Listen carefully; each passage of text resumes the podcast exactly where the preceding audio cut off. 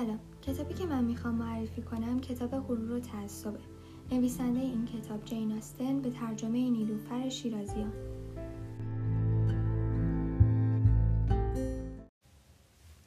درباره جین.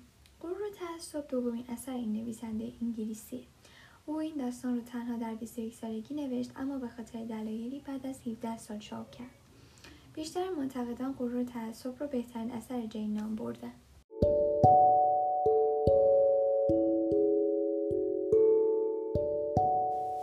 درباره کتاب غرور و تعصب.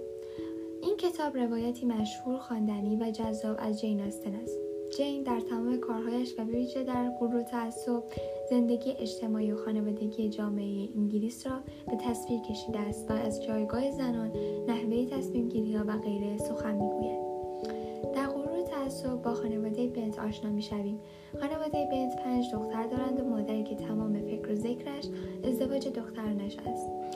در این میان جین و الیزابت دو خواهر بزرگتر با آقای بینگلی ثروتمند و خوش و آقای دارسی مغرور آشنا می‌شوند آشنایی که زندگی متفاوتی را برای هر کدام رقم می‌زند جین مطمئن است که آقای بینگلی دیر یا زود به او پیشنهاد ازدواج می‌دهد مادرانشان نیز از اینکه قرار است چنین وسطی صورت بگیرد خوشحال است و از هیچ کاری برای به وقوع پیوستن آن دریغ نمی کند.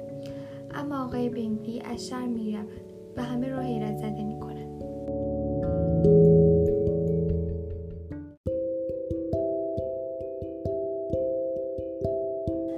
از خوندن رمان کلاسیک لذت می‌برین گروه تعصب رو حتما بهتون پیشنهاد می‌کنم